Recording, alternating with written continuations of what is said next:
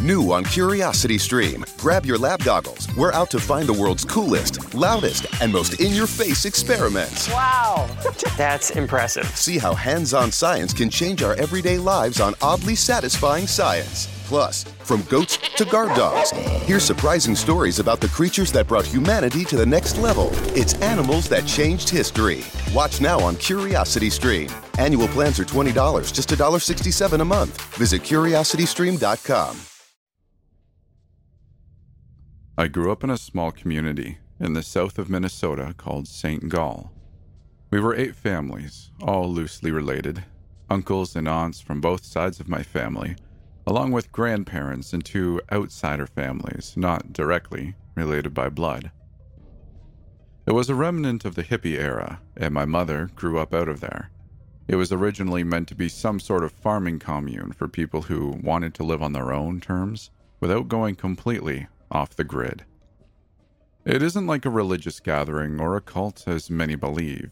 It was all about a different way of life and living closer to the earth. My mother left St. Gall for a few years to study sociology, and that's where she met my dad. I was an accidental pregnancy, and my dad didn't want to stick around. My mother moved back to St. Gall and had me in the early 90s. I was born in the house I grew up in, Life out in St. Gall wasn't as odd as one might think. I still went to school, I just had to take an earlier bus.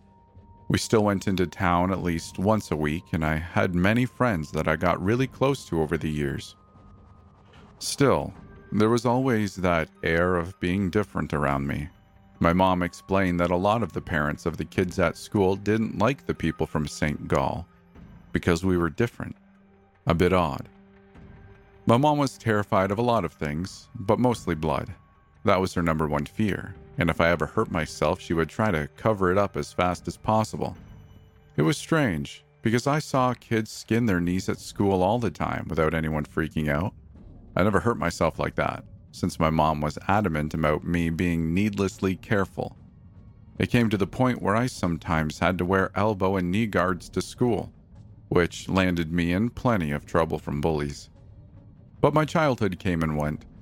Elementary school turned into middle school, which turned into high school. Things got rough then, fast.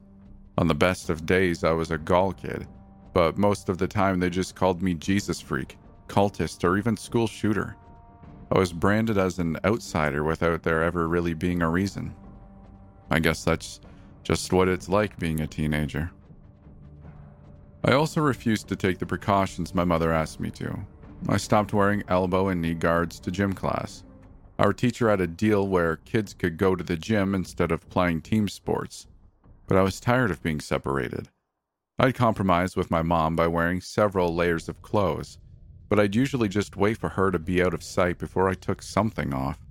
If she ever knew I was pretty good at both soccer and basketball, she'd have a heart attack. It was during those first few PE classes that I started noticing something was different about me. Sure, we were all still growing up, but I was growing a bit different. I was almost completely hairless in comparison to the other boys, and my hair was growing lighter. I'd grown from brown hair to strawberry blonde in about two years.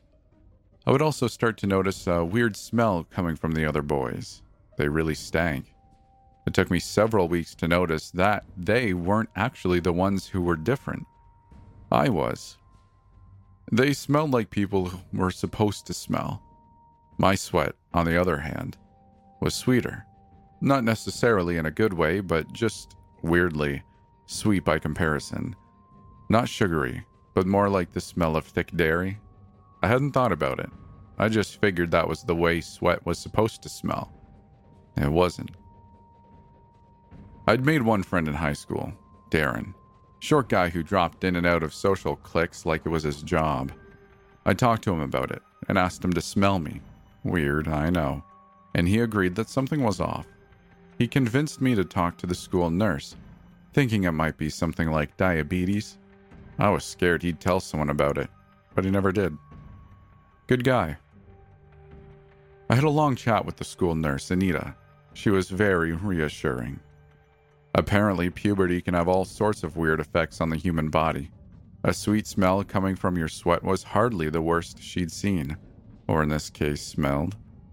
It was weird, sure, but this was a weird time to be a human. Still, she decided to run a few blood tests just to make sure my iron levels and white blood cells were okay. As soon as she poked the needle through my arm, she recoiled and crinkled her nose. The syringe dropped to the floor, and I got up. She got a tissue and started to blow her nose repeatedly over and over. What the hell was that? she exclaimed. What did you. I had no idea what she was talking about. I looked at the drop of blood poking out of my arm, and I didn't notice anything odd. I just put a band aid on it while Anita tried to regain her composure. Come back, uh. Come back tomorrow, she coughed. We'll talk more, okay? But she was sick the next day. I felt uncomfortable with the whole thing, and I wanted to talk to my mom about it. But I also didn't want her to get worried. When you have someone in your life that is always on the breaking point, you make a habit out of stepping carefully. It took Nurse Anita the rest of the school week before she returned to her job. I was immediately summoned to the nurse's office. She'd lost weight, a lot of it. She was drinking water from a large bottle when I got there, and she had dark markings around her eyes. She didn't seem well, but she lit up as she looked at me. Anita asked me for a new blood test, and I agreed. She lined up four syringes. Her hands were shaking, but she regained her focus once the needle got closer to my arm. Step by step, she filled the syringes, but she seemed to get more and more excited as she did. I can swear she was sniffing my neck. The whole thing was weird, and I left as soon as she gave me a band aid. She promised to run some tests and let me know as soon as she was done. She wanted me to return at least once a week for a checkup. Apparently, sweet smelling sweat was a bigger deal than I had anticipated.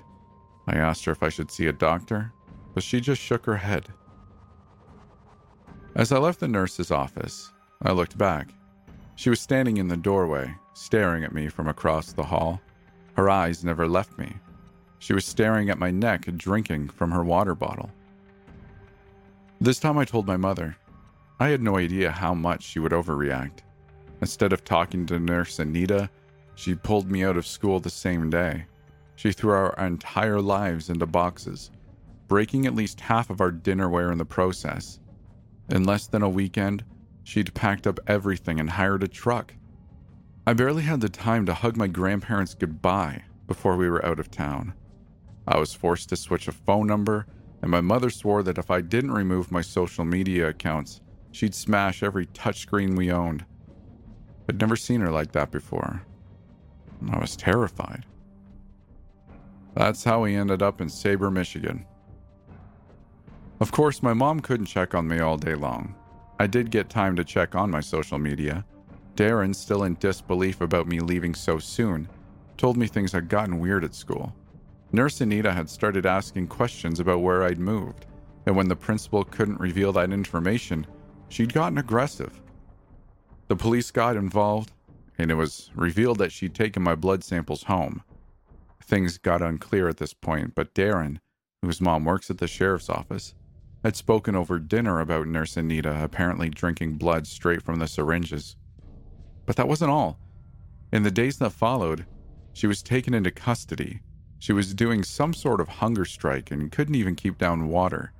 She actually died from dehydration right there in the county jail, surrounded by paramedics trying to understand why her body was actively resisting an IV.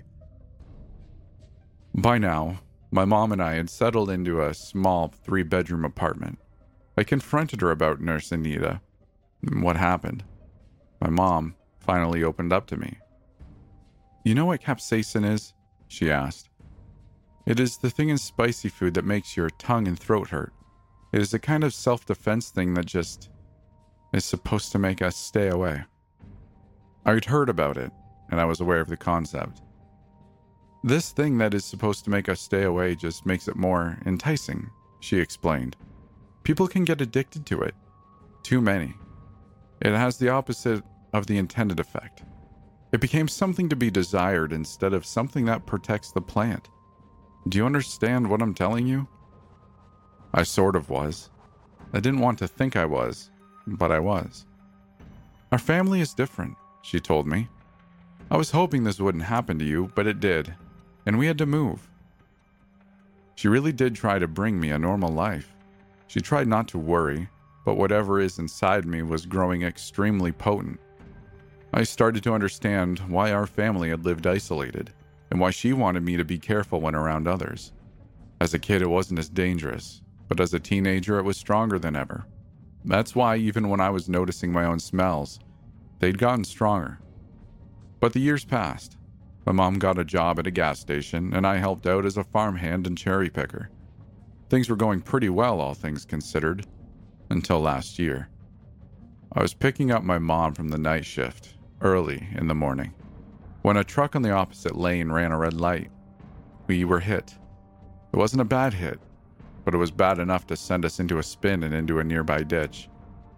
Mom had been looking through her purse and smashed her head against the passenger window, and I head bashed the steering wheel. The passenger side of the rear half of the car was folded like origami.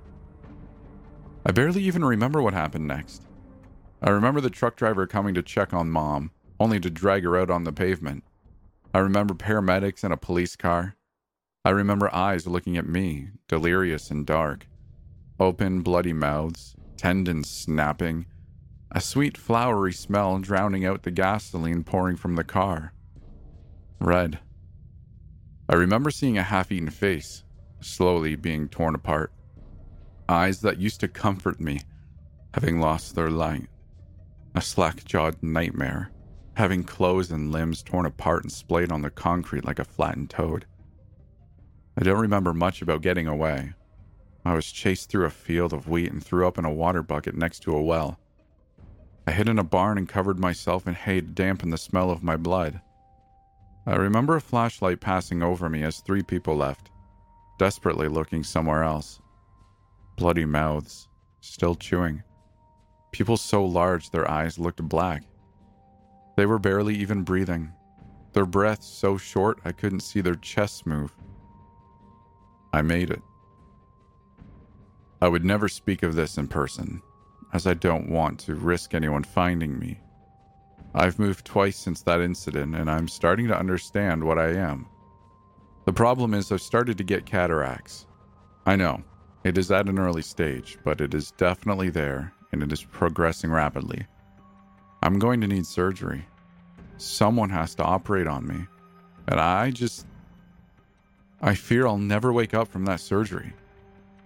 I have no idea what to do. I can't live like this, constantly fearing someone will get too close and catch a whiff of me. No wonder my mom had to leave my dad. No wonder she was always afraid. You're all hunting me. You just don't know it yet. Am I the only person that gets that sudden feeling that they want to go home? And I'm not talking about the feeling at a party when you've run out of social battery, or when you're on the last day of vacation and start to miss the comfort of your own bed.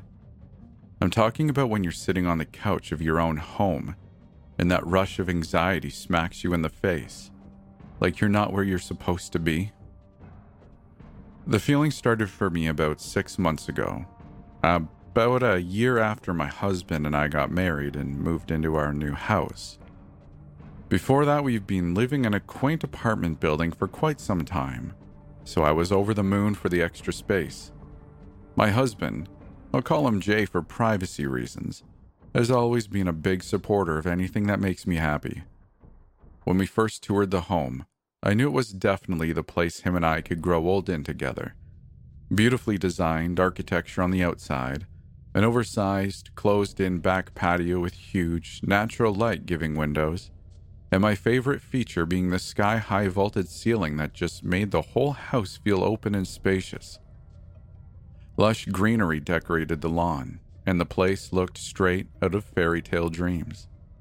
The price was right in our range, and the location was less than 15 minutes from Jay's work. We immediately placed a bid on the house and moved in the following few weeks. At first, things went smoothly. I enjoyed hanging pictures and installing the bright blue curtains I had ordered. So giddy to turn this house into a home. But even with every inch smothered in decor that screamed me, It still felt like I was in a stranger's home.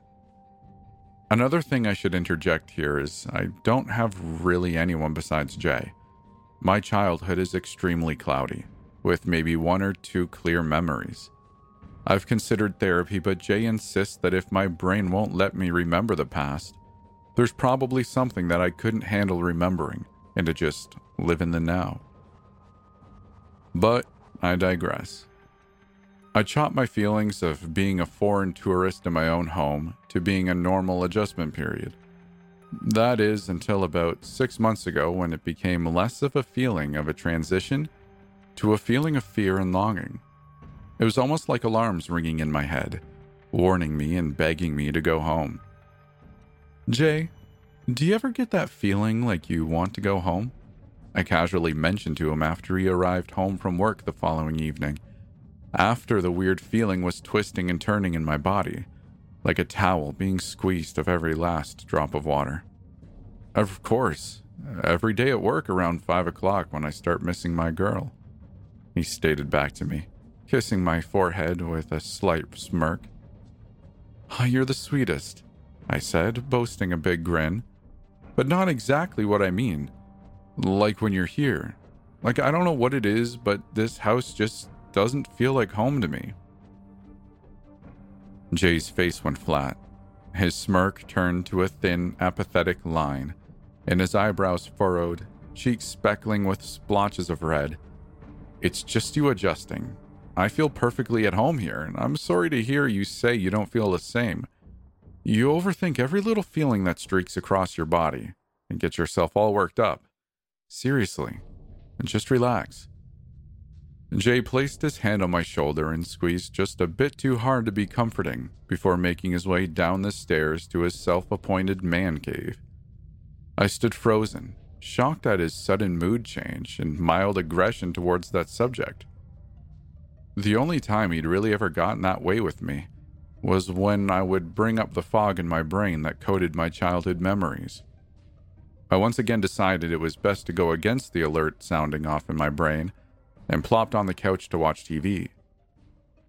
About 45 minutes into a light cartoon children's movie that I wasn't fully immersed into paying attention to, and using more as background noise while I scrolled through Amazon on my iPad, I suddenly felt a shock slam through my skull. I reached up, smacking my head against the side of my head.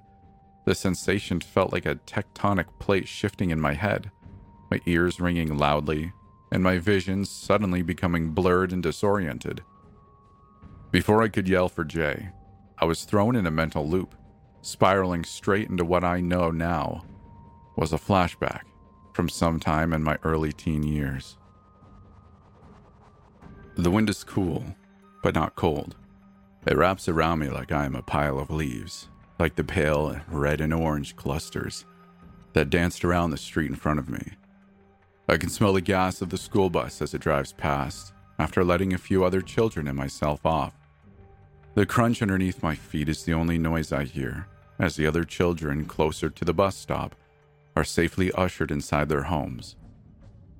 I trudge down the seemingly endless road before a man, about 10 years my age, approaches from the still and quiet scene around me. Hey, aren't you a little young to be walking home from the bus stop by yourself? He was about six foot, clean cut, wearing a gray hoodie and some Nike running shorts. Clearly in shape, he looked like a college aged guy, and I had a cousin who had just started college, so I stopped walking not feeling the strange or danger I would typically feel being stopped by an adult. My mom actually started letting me this school year. I turned 13 this summer, so I'm practically an adult at this point. I responded, crossing my arms and widening my stance to show I was not to be messed with. But instead of him appearing to be intimidated, I was met with a loud snort and chuckle as his hand smacked his mouth to try to hide the humor from being overly expressed. As I stood there being laughed at, with the wind starting to kick up and scraping the leaves on the ground around me, I began to feel the anxiety bubble in my chest and knew in my gut it was time to walk away or run away for that matter.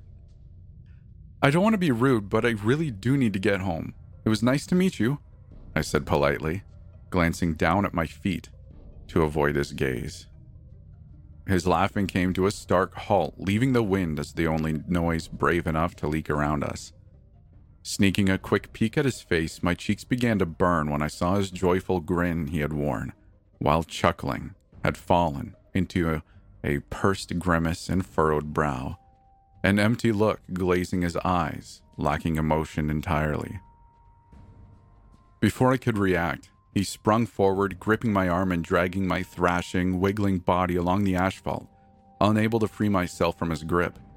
Please, I just want to go home, I screamed, warranting no reaction from him, besides him continuing to grip my arm as we approached an old yellow Mustang. In several fluid moments, lacking the reflexes from fear and shock to escape, I was shoved into the back seat and handcuffed to the headrest of the passenger seat in front of me. Digging into an unzipped bag on the floor of the vehicle that appeared to be hastily put together, half of the contents spilling out onto the ground, a murmur of words I can't quite make out slipped through his lips when he found what he seemed to be looking for. Home isn't a place, darling. It's a person, and I'm your home now. He whispered into my ear before shoving a gag into my mouth and holding up a rag to my face, giving me little choice but to breathe in the fumes. My eyes became too heavy to hold before everything became dark. As the flashback came to an end, my heart racing and thumping in my chest so hard I felt like it was a bomb about to explode. Fear and terror soaked my bones as tears flowed down my cheeks, dripping from my chin. Footsteps clomped from my right as Jay began ascending the stairs, having heard the sobbing coming from the living room. Paralyzed with fear, my husband, kidnapper, the man I had spent the majority of my years in a Stockholm Syndrome haze with, inched closer with every thump thump that smacked inside my rib cage. Calm down, calm down, you can't let him know. Pulling myself together, I wiped the tears from my puffy, bloodshot eyes and inhaled a deep breath, exhaling the stiffness in my muscles. Turning my head, Jay standing there with a puzzled and perplexed face, staring daggers like he could read my thoughts. I forced a giggle. Uh, sorry to worry you, babe. You know, these kids' movies always get me choked up. I swear the twist always turns on my waterworks. Relief flooded his face, and a softened look painted the previously hardened tension. You're such a softy, baby girl. I'll go grab my laptop from downstairs and we can watch the next one together. That way I can comfort you with hugs and snuggles. He said with a lightness in his voice as he stood there and smiled waiting for me to accept his invitation. I'd love that, babe. I'll meet you back on the couch in just a few minutes. I'm going to grab us some movie snacks. I chimed back at him, following his expression closely with my eyes, praying my answer would satisfy him. His eyes lit up and his grin turned to a full blown smile stretched across his face as he nodded and headed towards the stairs to grab his laptop. Following suit, I stood up from the couch, my legs trembling and shakily moved to the kitchen. After hearing him settle onto the couch, I shuffled quietly back into the living room, carrying a charcuterie board I had filled with meat and cheese in case. Being careful not to draw attention to my re entry to the room, I stopped behind the couch, glancing at the image reflecting off the television of Jay looking down at his laptop, and me standing behind the couch, holding the wooden snack board. After a few moments of suffocating silence, I cleared my throat, and just as he lifted his head and began turning into my direction, I swung the tray with a crack against the side of his skull. Tiny salami and sharp cheddar flying through the air with blood splattering around it. Immediately after, his body slumped forward, drenching his laptop in blood as he crumpled to the floor. I dialed the police, blubbering the address to the operator and begging her to hurry. He still appeared to be breathing, but clearly unconscious from the blow. I did not want to be there for the hell that would engulf this house when he regained consciousness.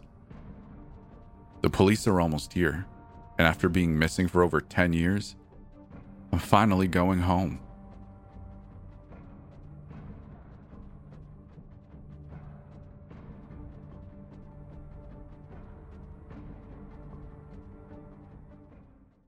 Get ready for the smartest bundle in streaming. Six streaming services for the intellectually curious, featuring Curiosity Stream with the best collection of documentary films and TV shows, SommTV, and great stories from the world of wine. Tastemade for the fun side of food and travel. Topic with the best thrillers and crime stories, and so much more. From nature to history, technology to food, mystery to adventure. Get six streaming services for one low price and less than $6 a month. It's the best deal in streaming. Learn more and sign up now at smartbundle.com.